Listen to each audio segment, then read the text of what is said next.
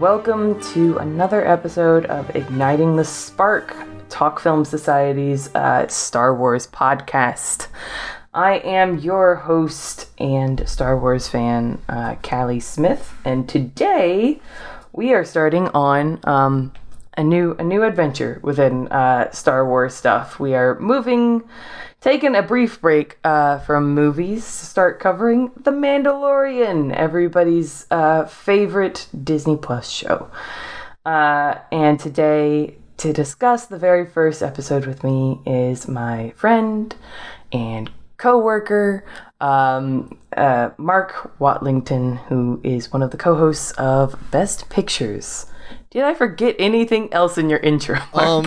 Um, no, that's that's mostly it. I'm a little confused by coworker, but I'll take it. Well, coworker, I guess former coworker, I guess, because you used to write on TFS. Yeah, I haven't contributed to Talk Some Film Society in a while.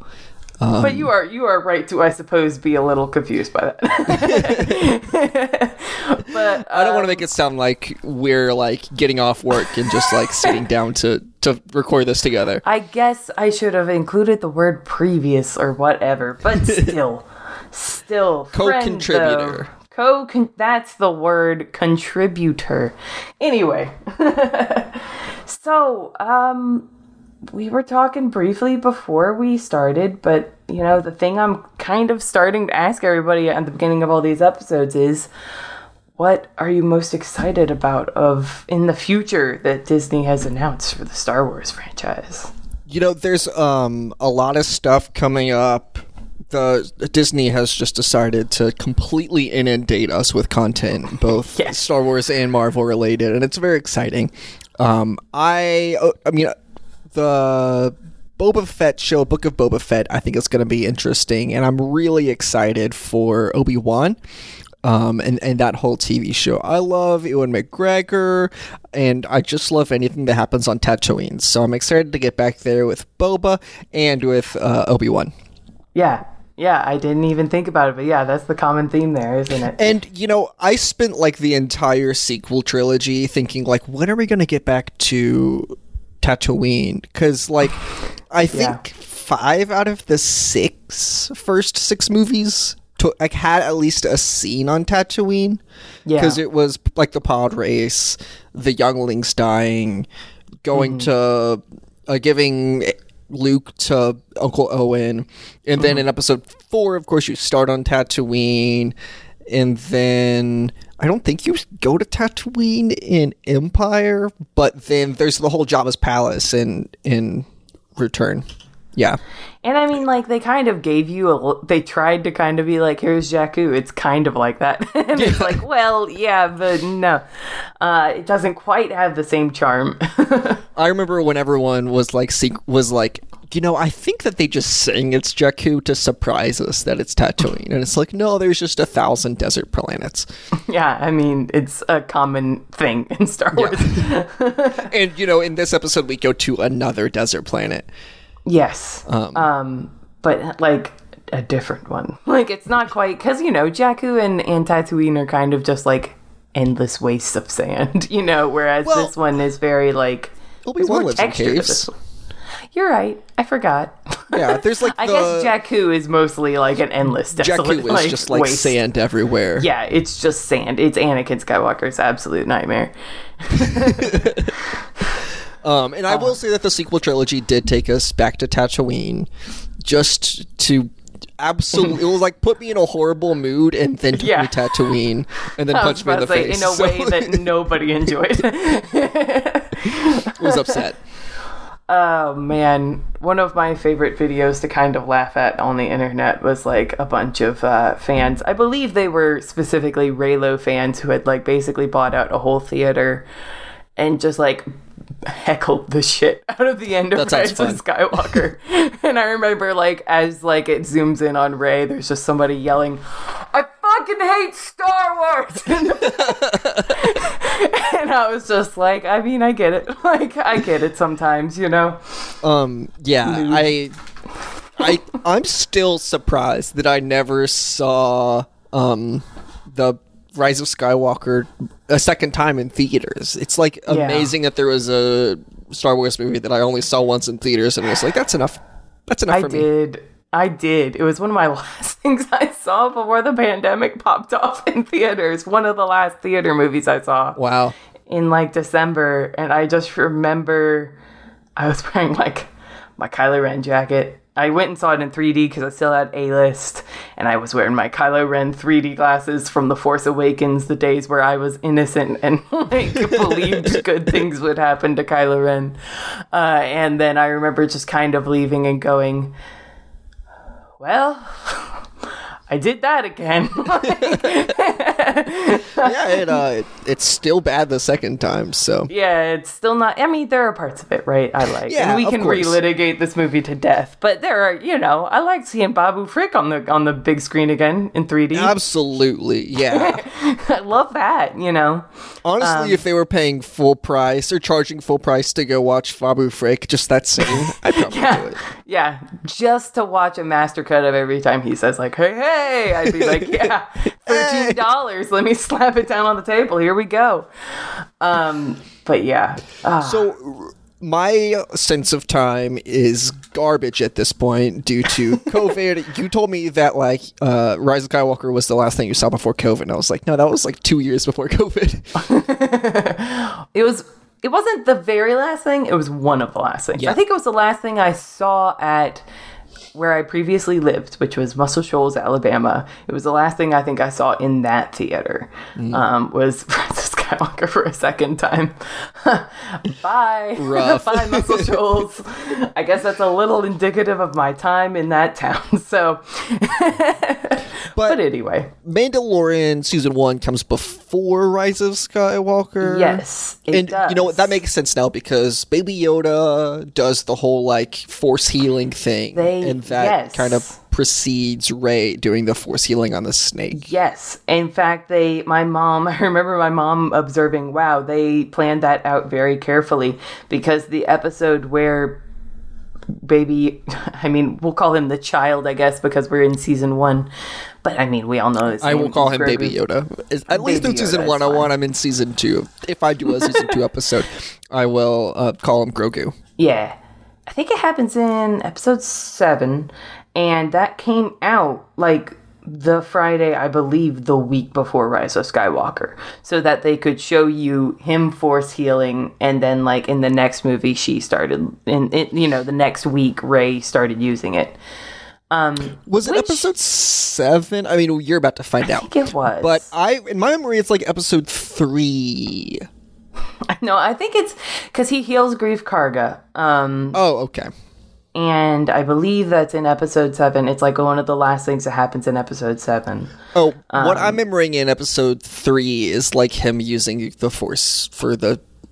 It wouldn't be the first time. I don't know. My memory is just Not, not the first time for him, but the first time for us seeing him, I guess, right? Yeah, but that's also episode two when he like lifts the big monster. Uh, spoilers if anyone's watching Mando for the first If time. while anybody is watching for the. Mando for the first time, listening to us episode by episode, I would be really surprised. But hey, great, I love it. Um, but yeah, it's uh, but the thing is, what a sad state of affairs that is, though, that they planned it that way. Because let's be honest, like somebody at Disney went, all of our shithead fans are gonna react like shit if they see a woman do it before this little baby creature.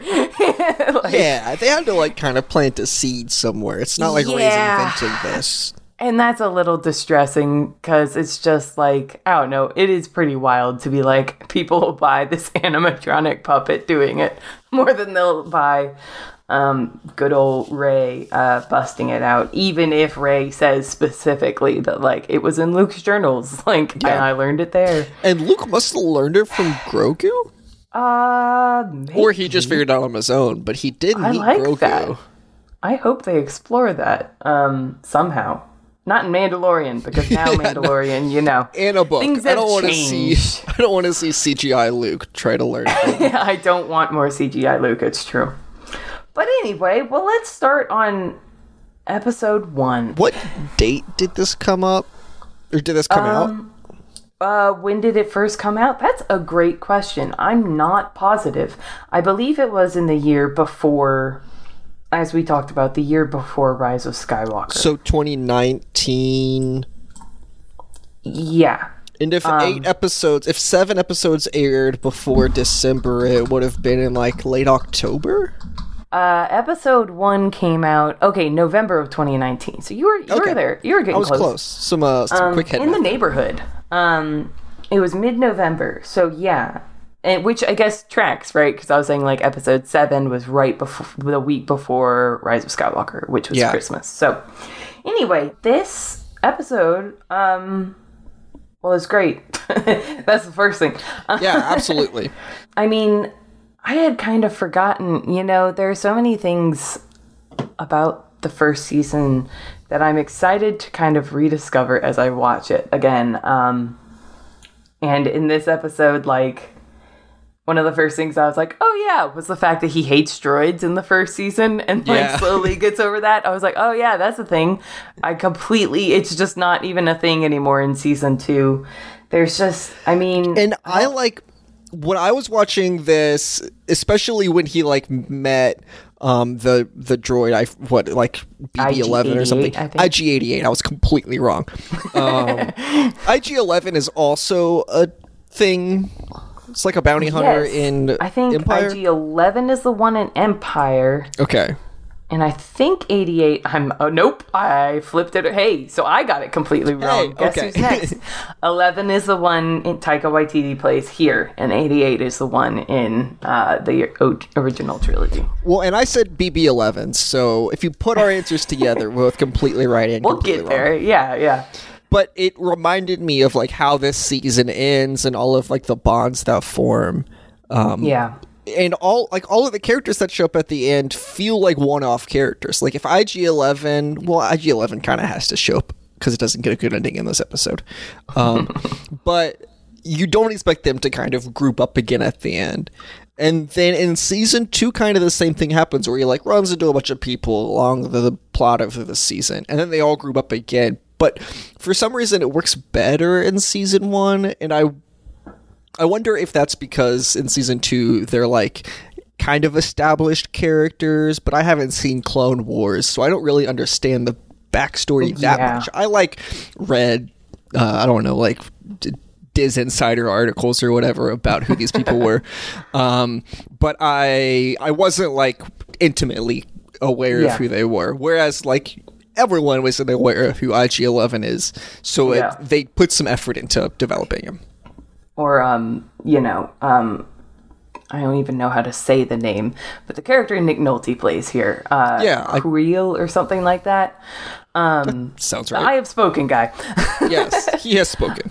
Uh, and you know that's another character that you don't you're not familiar with so you get to get familiar with him and he's a great character. I mean this is the thing i really noticed watching this episode which makes sense this one's directed by dave filoni who made the clone wars um, which uh, no no shame in admitting you haven't seen the clone wars because i'm still watching i host a star wars podcast And by the way, I can't wait for season three of uh, Igniting the Spark, where you go episode by episode through the Clone Wars. Oh yeah, no, no, no, no, no, no. I have not figured out how Clone Wars is going to happen. I have seen a lot of the Clone Wars. Um, Someone, I mean, everyone tells you that like when Darth Maul shows up, it like really starts to get good. And I watched all the way up until Darth Maul shows up, and I was like, still not feeling it. And if this is where it's good, then I'm just gonna take a step back. yeah, Um, and that was a number of years ago as well. That was like in college, so yeah, five yeah. or six years. And I'm still making it through. I have like a printed out like chronological order that I'm getting through, and it's Oh, wow. it's it's a lot. Um, because that is the thing about that show is it doesn't air technically in the order everything actually happened. So there's a little bit of jumping around, not tons, but just enough to make it annoying. Yeah. I just watched in release order or whatever was on Netflix at the mm-hmm. time.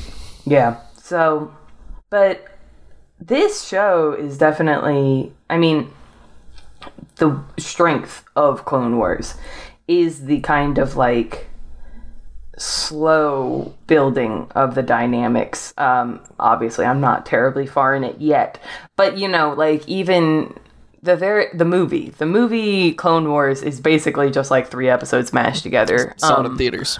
yeah. Um, it's not great as a movie, but like at the beginning, you know, Anakin is very much just like, I don't want Ahsoka here. Why is this happening? You know, like it's a very, you know, and most of the fans, I think, at the time found Ahsoka very grating, and like, I'm only a season or two in and like already like that bond between like Anakin and Ahsoka is like very real even if it is like still at a level of like playfully you know batting at each other and joking at each other um but like that's the strength that you also kind of start seeing in Mandalorian with like Filoni having so much um, control over this. I mean, ultimately, I think the showrunner is technically still Jon Favreau, um, but Filoni is definitely so much more involved in this. Um, You know, I kind of assume that Jon Favreau cares more, or is is focused more in his job is more directed towards the physical and technical parts of it. Whereas Filoni is more worried about thematic stuff, writing, introducing characters, structure, that kind of stuff. The very Filoni-ish stuff. that's actually like a really great way of defining it, and probably almost exactly how it is defined at Mandalorian HQ. You know, like Yeah. Of like go if you have a question about technical stuff directing and all that go over to uh, john. And if you have a story a question about star wars and the story it goes over to dave. Yeah. um but it's just like this this episode just really sets things up so well. Um the fight at the very beginning of this that ends with like our our first line we ever hear um Mando say is that I can bring you in warm or I can bring you in cold thing. And then mm-hmm. like a cut to the like title and like what an incredible opening scene for this character that just sets him up right off the bat and you're like I'm on board. At least I was. Yeah. and it establishes like a type of fight scene you haven't seen very much in mm. Marvel or sorry, in Star Wars. And it is more of a Marvel type fight where it's like grappling hand to hand. Um, Yeah. You're introduced to all of his cool tricks, like his grappling hook and that kind of stuff. Um, but it's Yeah. like every fight you see in Star Wars is either laser guns or laser swords, and this one is like, no, I'm gonna I'm gonna punch your face into a bar. like that's Yeah. just cool.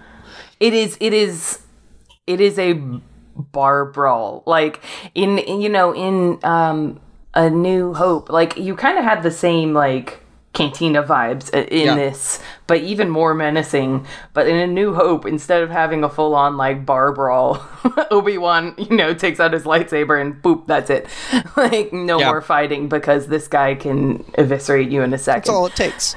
you know um and this yeah i mean it literally starts with like mando picking up a like you know thing of space beer basically and smashing it on somebody's head and that's fantastic.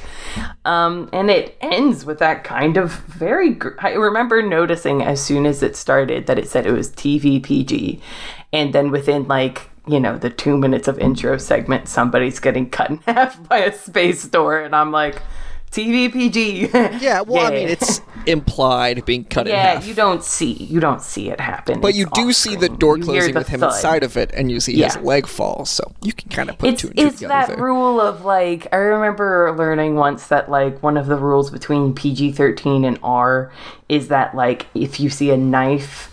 If somebody can get stabbed with a knife in PG 13, but you can't see the knife enter the flesh or something like that. Yeah. Like you can't get an up close shot of them getting stabbed, and that's R. And this is very much that kind of editing where it's like it's starting to close, another cut, you see the legs fall, you know, like um but still like it's kind of I mean it's a pretty intense way to kick off the show. It is, and then you know, pretty immediately, the the bounty guy gets put in carbonite.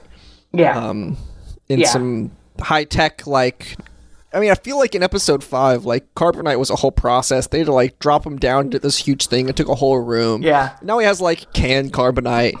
Um, it just sprays him and he's frozen. now he has like a little file that he can flip through of carbonite like bounties. Um, I do like that that scene though because like you've only seen Mando for like what a couple minutes at this. And yet, like, as soon as that guy is like, oh, yeah, I'm just gonna go down to the vac tube, no problem, you're already going, I know Mando well enough to know that you are never gonna get away with this, my dude. My blue alien dude. like, this is never happening. Um, and it's so, it's silly. Um, but it's I also love that he mentions Life Day as Of course, I I remember the internet just blowing up in that mention. It's like, oh, Life Day's a thing again. Yeah. Like that, like automatically recanonizes the Life Day. Yeah, I remember having that exact moment too. Like, and it's so short into the very first episode. It's I feel like it's Yeah. just like Dave Filoni or somebody just being like, no, no, no. We're, we're doing all the nerdy shit. Like we're bringing it all back. Like and you can't you can't We've stop got me. Eight episodes to throw in all kinds of nerdy shit. Let's just start with Life Day and see where we go. yeah like like the rest of this episode is going to be like so just straight up cool and dope that you're going to forgive us for immediately mentioning life day as soon as Yeah. we're out the gate um but yeah and it's also like i found it like easy to forget especially because like well i'm working on a different uh, version of the costume but i like i kind of forgotten how absolutely battered and like not great looking Mando is whenever we start like with him Yeah. in this episode. His his uniform or whatever you want to His call it. is like- armor is just mismatched his head. yeah, and, like it's he has like a Beskar steel helmet, and then everything else seems to be kind of like baseline armor until you know he gets paid for the job in Beskar, and he makes shoulder pads out of them. yeah, just like one shoulder pad. Um, Yeah, just the and one that's crazy. just the one. Uh, which is funny because I look at whenever he hands over that little thing of Beskar, I'm like, that makes the whole shoulder pad. Hold on. yeah, it's got to be like coating on top of something. Yeah, yeah, know. no, absolutely. But uh it's that scene too where he gets that made is a really good great sequence because besides just the fact that the armor is kind of a great character that we unfortunately haven't gotten to see any of love the armorer. season 2 she's great i mean and Is she the character two design's great no not yet not at all um Wow. I think the reason being that he kind of, you know, leaves by the end of this episode by the end of this season, like there's kind of a like parting of the ways between him and like the rest of the Mandalorians because she sends him out and says like your mission is to deal with the child, you know, like That's true. and just Yeah. don't even bother coming back until you've done that. It makes me wonder if in season three there will be a bit of a showdown between like the armorer and her clan and Yeah. then the other Mandalorians he meets. Yeah. Who are much less religious, not Yes. as devoted to like the code. And that was the thing watching this a second time that I noticed kind of about like this sequence is like even without when I watched it the first time and did not have as much context for like Mandalorian backstory and stuff like that. I kind of watched it and went, "Wow, do all Mandalorians like speak the way they're talking?" Like it does give off these almost like culty like vibes, and then you Yeah. find out in, in season two like whenever Bo Katan is like, "Oh yeah, yeah, yeah, you're in that weird culty part of the Mandalorians," like you're like, "Oh, okay, so that makes more sense now." Um, My cult vibes were justified. I see. yes, I understand now. Um, this makes so much more sense. Um, but I just I think that they do a really good job of just like kind of sprinkling it in without being too on the nose about it. Yeah, you know. I mean, there's so much great world building in this whole first episode. Mm-hmm. Uh, we we skipped over the part where he goes to his like I don't know bounty boss. I don't know yes. the name for it. Um, and you know they without directly talking about it, they you know he offers to pay him in Empire credits, and he's like, I don't fuck with that. So can I Yeah. curse? Oh yeah, yeah, you're good. Okay. um, he was like, I don't, I don't do credits Yeah. like Empire credits. Those don't. Those. He's like, the Empire's over, and his boss goes, well, they they still spend. Yeah. Which really tells you a lot about like this is when after the Empire's fallen, but like before the Empire's really gone. Yeah. Um, It's and this then he gets weird paid in calamari tokens, and I like the fact that like he's like, I'll take this fish money, sure. sure, why not? I have to take something. before- yeah, no, but it is a really great. They do such a good job of like. It's it's really interesting how they show the empire kind of in this first episode because you really see almost nothing of it other than the mention at first of imperial credits whatever and then like he is not told your new client is empire related or anything he literally just like walks into that door the door opens and there's all these stormtroopers there. Yeah. and it is kind of jarring where you're just like right. It's not ancient history. It is history for them but it's not ancient history. It's still very like they're just around the corner from like return of the Yeah. jedi, of jedi and everything. Return of the jedi that's not it but i'm a mess what am, what am i doing you're right. No, it is Return. It is right around Return the of the of Return Jedi. of the Jedi and the, the fall of the Empire. brain my brain been a long day I know it's annoying that there's Rise, there's Return, and there's Revenge. Revenge, Too many R's. And, also, like, if you called it Rise of the Jedi, like, that kind of makes sense. I guess Yeah. they are returning. There are those people. There are some people who have this like thing of like all of them are actually named incorrectly, and you could swap around the names and it would make more sense. Um, but I, which I think is a little silly, but yeah, If I remember correctly, it makes a little bit of sense. But it's also like the current names also make sense. Who they, also make sense just fine, except for Rise of Skywalker, which makes zero fucking sense. zero sense. also, Zero like, what would they? What else are they going to call the Clone Wars? Yeah, Like, it's Episode Five, the Clone Wars. What do you mean? yeah. I mean, it's oh, true. actually, you know what? Rise of Skywalker could be the Clone Wars. That's a good point. I was about to say that one could be Attack of the Clones. yeah, Attack of the Clones. Unfortunately, unfortunately, That is funny. dumb, dumb. I'm mad about it. Um, Dumb movie. but anyway, uh, Mando though. Oh, and then of course we get uh, fucking Werner Herzog, which I think is. There's so much casting in The Mandalorian that I find so interesting and so the Yeah. exact opposite of who I would expect to show up in a Star Wars show. And Yeah. case in point is like Werner. Yeah. Werner right off the bat, um, who is playing this role with all the seriousness of Werner Herzog, like not treating it like a Star Wars role at all. Um, and it's just, it's great. Like he's so, he's so good in it, and because of his just natural kind of certain level of uh malevolence, if you will. Yeah. You're just kind of like, oh, I get bad vibes from this dude, you know, immediately. Besides the fact that he's even Empire. Um, he's great. Um, and He, I- he really does put off like villain vibes while he's not asking for anything mean. And honestly, like the guy standing behind him who gets like upset when he offers to pay for a dead body Mm-hmm. as well is like, oh, that's the real bad guy. Yeah. And I remember whenever this episode first came out, everybody noticed, and we haven't fully gotten the payoff of this yet, but we kind of can see it coming, I guess, that the scientist who is behind him, who I'm sure has a Star Wars name that I am forgetting at this moment, I'm sure. his logo that's like on his uniform shoulder is the Kamino uh, clone logo. Like it's the cloners of Kamino.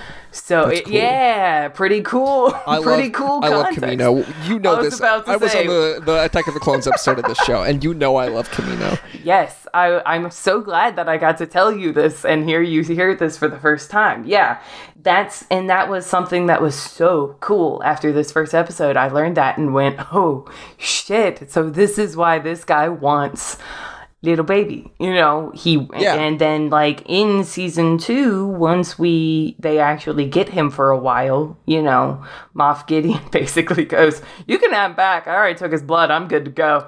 And that like to me, they don't fully confirm it, but that kind of confirms exactly what you kind of start getting from the Kamino logo on the shoulder.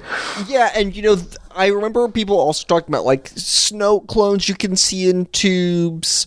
Yeah. Um, so it all kind of plays into the Rise of Skywalker cloning Yeah. part, which is, of course, you know, I'm not even going to call it the worst part of Rise, Rise of Skywalker. 'cause it's hard to say, but it's up there. It's yeah, it's not great. Um, it's not. It's not worked in with the same amount of care, right? That it's worked into this. In in Rise of Skywalker, it's clearly a how do we explain Snoke because Rian didn't explain Snoke in the last one. He just killed him. I guess we'll use clones. Whereas here, it's a very like subtle background like menace that they're dealing with. It's a phantom menace, if you will. Yeah, and I think that's why I really like this show, and especially the first season that doesn't bother too much with tying into the other movies. Mm-hmm. I think, and the second season strays away from this a little bit more with some of the like some of the cloning, some of the Boba stuff, some of the Clone Wars kind of stuff. But this season really just like takes place in the Star Wars universe, mm-hmm. and there are people who are related to entities that are in the Star Wars movies. But it's not like, oh, you know, this is actually kind of how they're retconning how they made the Snoke cloning technology or ever. Yeah. It's it's I think it's really smart of this show to start and really really like ground you in the new characters before they start bringing in familiar stuff and Yeah. stuff that you know.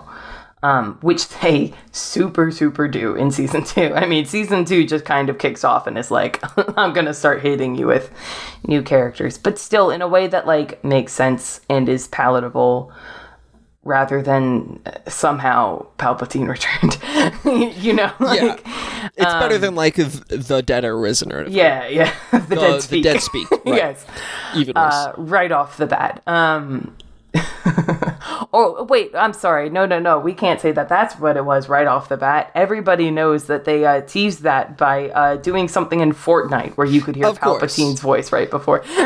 yeah, and that just happened to me on a day that I wasn't playing Fortnite, which yeah, is know, most days. is so. most days for me as well. Uh, God, I remember seeing that and just being like, "What's happening? This isn't. This does not bode well." yeah. but yeah, it's this is just such a solid thing. It's such a, I mean, and then we haven't gotten to the ending. I mean, we have. Well, to be fair, we haven't talked about him uh, taming that those creatures too. I can't remember what they're called. They start with a B, but him and Cre- Creel. I have spoken, man. Um, I have spoken, man. Um, Which- what is his name? Oh, Kuiil, yeah. Creel, yeah. Uh, and then blurgs are the creatures. blurgs, that's it. I I do remember love those blurgs. because I was like, they said the name of it, and I was like, that's just like something I say just to express frustration, and you named a Star Wars animal that. Yeah, it definitely does feel like kind of a you know replace later with actual name kind of yeah. name. but it's a really good, and I had forgotten how sh- it's really short. It's not much of the episode, but it just felt so like whenever I watched it the first time, It's it like- good. Forty-eight minutes. It's Well, no, but I just mean like the the it's not an HBO episode, and it's not like a special episode. No, but but I mean, is even longer than just- like an NBC episode. Yeah, yeah, yeah. No, that's not. But I just meant the. uh Oh God, however you say his name in the blurg section. That's only yeah. like a couple minutes of this episode, and but yet like in those couple episodes between you know Favreau's writing and Filoni's direction, like they make that character a really great character. You know, you get the really great moment of him you know, just a little like flavor text almost, if to put it in video game terms, of like him reminding him like your your Mandalorian ancestors tamed the mythosaur and you can't ride this little thing. Yeah. Yeah. Um I think that's really cool. It gives you some idea of the history of the Mandalorians, which you also get a little bit in a flashback when he's talking about being a foundling. yes. And they sprinkle in both his backstory and the Mandalorian backstory just like so perfectly, you Yes. know? I, I think that it's a really great like world building episode, Yes. while also like introducing the plot, introducing all kinds of characters that can end up being important. Mm-hmm. Um, just a really like intricately crafted episode. It feels like. Yeah. And when I remember this episode, the thing that I remembered having watched it two years ago and never doing a rewatch is the gunfight at the end, which I remember as mm-hmm. being most of the episode. And it's probably five, ten minutes of the episode. Yeah. It's it's a short part of it too. Yeah, it's really it's really funny how much they manage to pack into this episode without making it feel rushed and by with making everything feel very fleshed out and like complete. Like like Yeah. you said, it's only a 48 minute episode. That's a normal like hour length show episode. You know what I mean? Like if it had commercials. Um and they pack so much in. Like I said, doesn't ever feel rushed and it almost makes you feel like you've watched like at least the first time you watch it like you've watched a f- full like movie because all of these sections feel longer because they have the emotional impact of something that took longer i guess Absolutely. And also, like, th- it still ends on, like, a huge cliffhanger, or at least, like, Oh, a big yeah. reveal of, like, oh, that's Baby Yoda. yeah Um, which That's everyone immediately started now. calling it. Yeah. And Yeah. you start to realize, like, oh, this is the thing he's rescuing. yeah And, you know, how is he going to turn this over to the Empire? Yeah. How, how could he possibly do that? And I mean, for, to me, like, by, I mean, and again, it's like, it's the whole thing of just they do so much with so little in this show. From the second that he, like, reaches out his little finger and, and Baby Yoda reaches back. Like, you know, already, I think if I remember correctly, I kind of turned to my parents at the end of the first episode and went, he's not giving that baby to the Empire. Like, I was No just way. like, there's no way. Like, and it's literally just that little gesture. And, well, I mean, it's him also killing the, or shooting the robot. Yeah. But I mean, those two little gestures are all it takes for you to be like, oh, no, no, no. Like, these these two are now ride or die ride ride or die homies, you know, like So, Callie, here's a question for you, right? Because Yes. when Mando gets his bounty, he's told, like, bring it here alive or dead for a much smaller fee. Mm-hmm. And then IG 11 makes it seem like his order is just to kill it. yeah. So, who's who sent IG 11? I th- think IG11 was probably like additionally hired by Werner Herzog's character, like on the side, just in case Mando. But wouldn't he have brought it in alive to get the most money? Yeah, you would think. But I don't know. Maybe it's because he's a droid or something that they just gave him a simpler objective. I'm not sure. But I mean, it's not even just IG uh, 11 that's coming there. Like, there are, you know, there. the reason they have a gunfight is because lots of people have been given this. That's bounty right. That's true. and it's kind of it's wild it's it's wild because it does mean that like they've paid probably all these people a like beginning fee the same th- thing as mando you know like here's a little bit of the beginning come back for everything else um and yeah it does leave you kind of going why wouldn't you just like get the best guy first like and not have a million bounty hunters now fighting each other to get to the thing you want like In in Empire, Vader just hires a bunch of You're right. uh, bounties. So I guess that's just how bounty hunting work. I never really watched a lot of Dog the Bounty Hunter, so I don't really understand the profession. it's it and it's something that I was always whenever I was at least younger and interested in extra Star Wars stuff, you know, around the main stuff. Bounty hunters and Mandalorians weren't the most interesting thing to me. I wanted to know more about Jedi. So like I don't I don't I'm not as well versed in my Mandalorian stuff as a lot of other people who were obsessed with Star Wars when they were young that are my age, you know.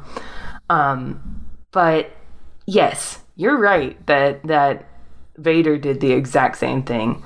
Um, so so maybe it is just everyone's there to get the get Grogu or whatever. Get the kid, and IG Eleven just like I'm gonna kill it to make it easier. yeah, and that that's probably really it. Is just that he is a droid and he sees the thing and he goes, "Well, it's there. It will be so much easier for me to take this thing, and if it's dead, you know, like I'm just not even gonna struggle. It's just not worth my time." Um, which I get it, man. I, if I had a job like that and I had a choice between a very easy option and a very difficult option, I'd probably be like, yeah. Well, it depends on what the pay difference is. Depends If, on like, what the pay difference If it was like ten times as much for alive, I Yeah. might give it a shot. Yeah. And I mean, for Mando, even if he was actually going to, you know, turn baby over, which he would never. Um, the the pay difference is huge. He knows that he has like a stack of Beskar waiting for Yeah. him, you know, and um, and he he knows that he's the only person who could get that Beskar that will bring it to the Mandalorians. Because if anybody Yeah. else gets it, they're just gonna I don't know Sell it off. do something else with it. Um, but yeah, it's uh, and it's just uh, what a great ending. And I mean, we also get the first. Um, I love that we get the um, oh, like the production art during the credits. That's one of Yeah, my like favorite decisions they've made in like Mandalorian is ending with a concept Hundred art. percent. The concept art for Star Wars is so cool. Always. Yes. Ralph McQuarrie's art is gorgeous. Yes, Um, all of his concept art. it's such a great way to feature it because I don't know. I Ralph McQuarrie's concept art is something that like more casual Star Wars fans, I guess. I hate saying it like that, but you know what I mean. People who, you know, normal everyday people who just see the Star Wars movies because they're the Star Wars movies, you know, they don't Yeah. know about the McQuarrie art, and the McQuarrie art is beautiful. And I love that in doing this, you work that in so that everybody gets to not only appreciate, yes, the show that you just watched was beautiful, but also look at all the work that went into making it that's equally as as beautiful. Yeah. Ralph McQuarrie is no longer with us, right? I don't he didn't so. he didn't do that art. Um, but it does like But it's the same like it's the same right? style and concept. Ralph McQuarrie's art. I guess what I, the point I was driving at is that Ralph McQuarrie's art didn't get to be quite as appreciated by like the public overall. Yes. Yeah. Uh, the way and now they've built it into the show. Like yes. yes, appreciate this thing, but also appreciate all of the artists who like. I mean, like the, some of those pictures that we see at the end are like Pedro Pascal. Whenever he describes like getting this this job, he came in to meet with uh, Jon Favreau, and he said Jon Favreau showed me this wall of concept art, and I went, oh. Who am I going to be? And he pointed at the Mandalorian, and I was like, Yeah. "What?" uh, and but like so like I also looked at the concept art at the end of this episode and went, "Oh yeah, this is the shit that Pedro Pascal saw on his first day." And 100%. like and went, "Oh, you know." This is kind of the concept art that can sell you on a show. Yeah, absolutely. I mean, it's just beautiful. Like and I remember that I watched one of these episodes in this first season with my mom and dad and they like as soon as the episode was over hit like back and I was like, "What the fuck are you doing? Put that back on right now." like even if we have to fast forward all the way to the credits cuz it resets, we are watching that until, you know, Yeah. the big ba ba da ba is the exact moment where it goes to actual credits instead of that. Um, oh, and like God, the whole time watching this, I was just like, the score on this show, Oh, Is- it's gorgeous. it's unbelievable. There's like one specific instrument they use, and I don't know what it is, but it's. I, do you know the instrument I'm talking about? probably the like do do do do do do, the like Yeah. little low warbling thing. It, it feels woodwindy, but also like really low. I know what it is. What is it? It is a bass recorder. oh, There's a really good video I highly recommend on YouTube uh, of Ludwig Göransson talking about writing the music for this, and he shows some of the instruments he used, and like, you know, like he has like a piano that's like got the like front of it open so you can see the strings, so you can see some of the like muting and stuff he does to do, Yeah. get some of the keyboard sounds. It's really great, but that like really low thing is like this big ass recorder. it's so big. it feels so foreign. Like Yes. you feel like this is some like. I don't want to say tribal because that feels like Yeah. you know not exactly what it is, but it does feel like oh this is a culture that I don't know and their their you know instruments Yes. their version of music. This is what music sounds like to them.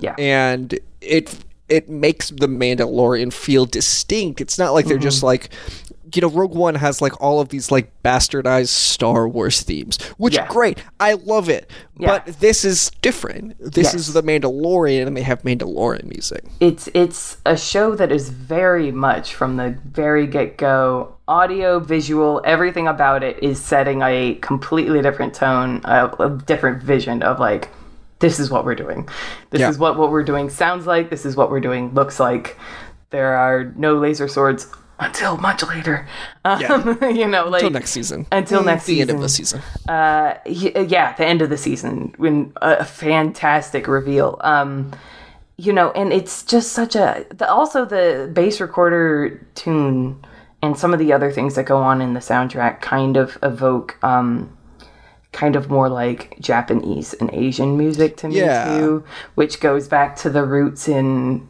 samurai film in Kurosawa movies that you know, um, Star Wars is ultimately film film wise most indebted to you know um the original trilogy at least. Um and i mean that just kind of grows as we go. Like in season two there are a lot of shots that are directly taken from like kurosawa samurai movies. Um and they're phenomenal. And it really makes me i remember retweeting something a shot from the like ahsoka episode that was compared with an episode of or with a shot from yojimbo. And i was just like that's star wars baby. That's what it's all about. Like yes. Absolutely, yes. Um Um, I need And- to. I don't think I've ever seen a Kurosawa movie, which seems like a crime. I should fix that. yeah yeah that would be that would be i recommend uh my recommendation to start for everyone and you for that matter is rashomon um, Okay. which is probably on criterion i'm not positive I think that But- a lot of them are on HBO Max, so I should Oh, just. you're right. there. Rashomon is on HBO Max. I know I saw it the other day. I, Um, try, I might try to make that happen this weekend. I'm recommending that because I've been told that uh, another movie, which brief aside, coming out later this year, The Last Duel, is going to be like medieval Rashomon. So, hell yeah.